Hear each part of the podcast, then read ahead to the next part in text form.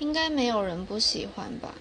但如果你指的幽默是指白目或者是嘲笑他人那一种的，那个不叫幽默。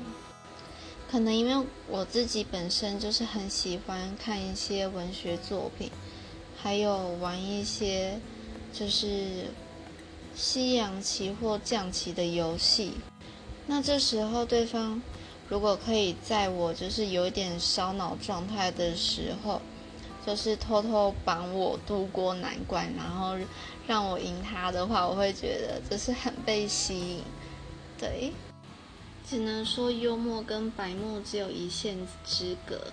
其实这个也算有点难拿捏吧。但如果当你懂得尊重他人，你就会知道他们两个的区别。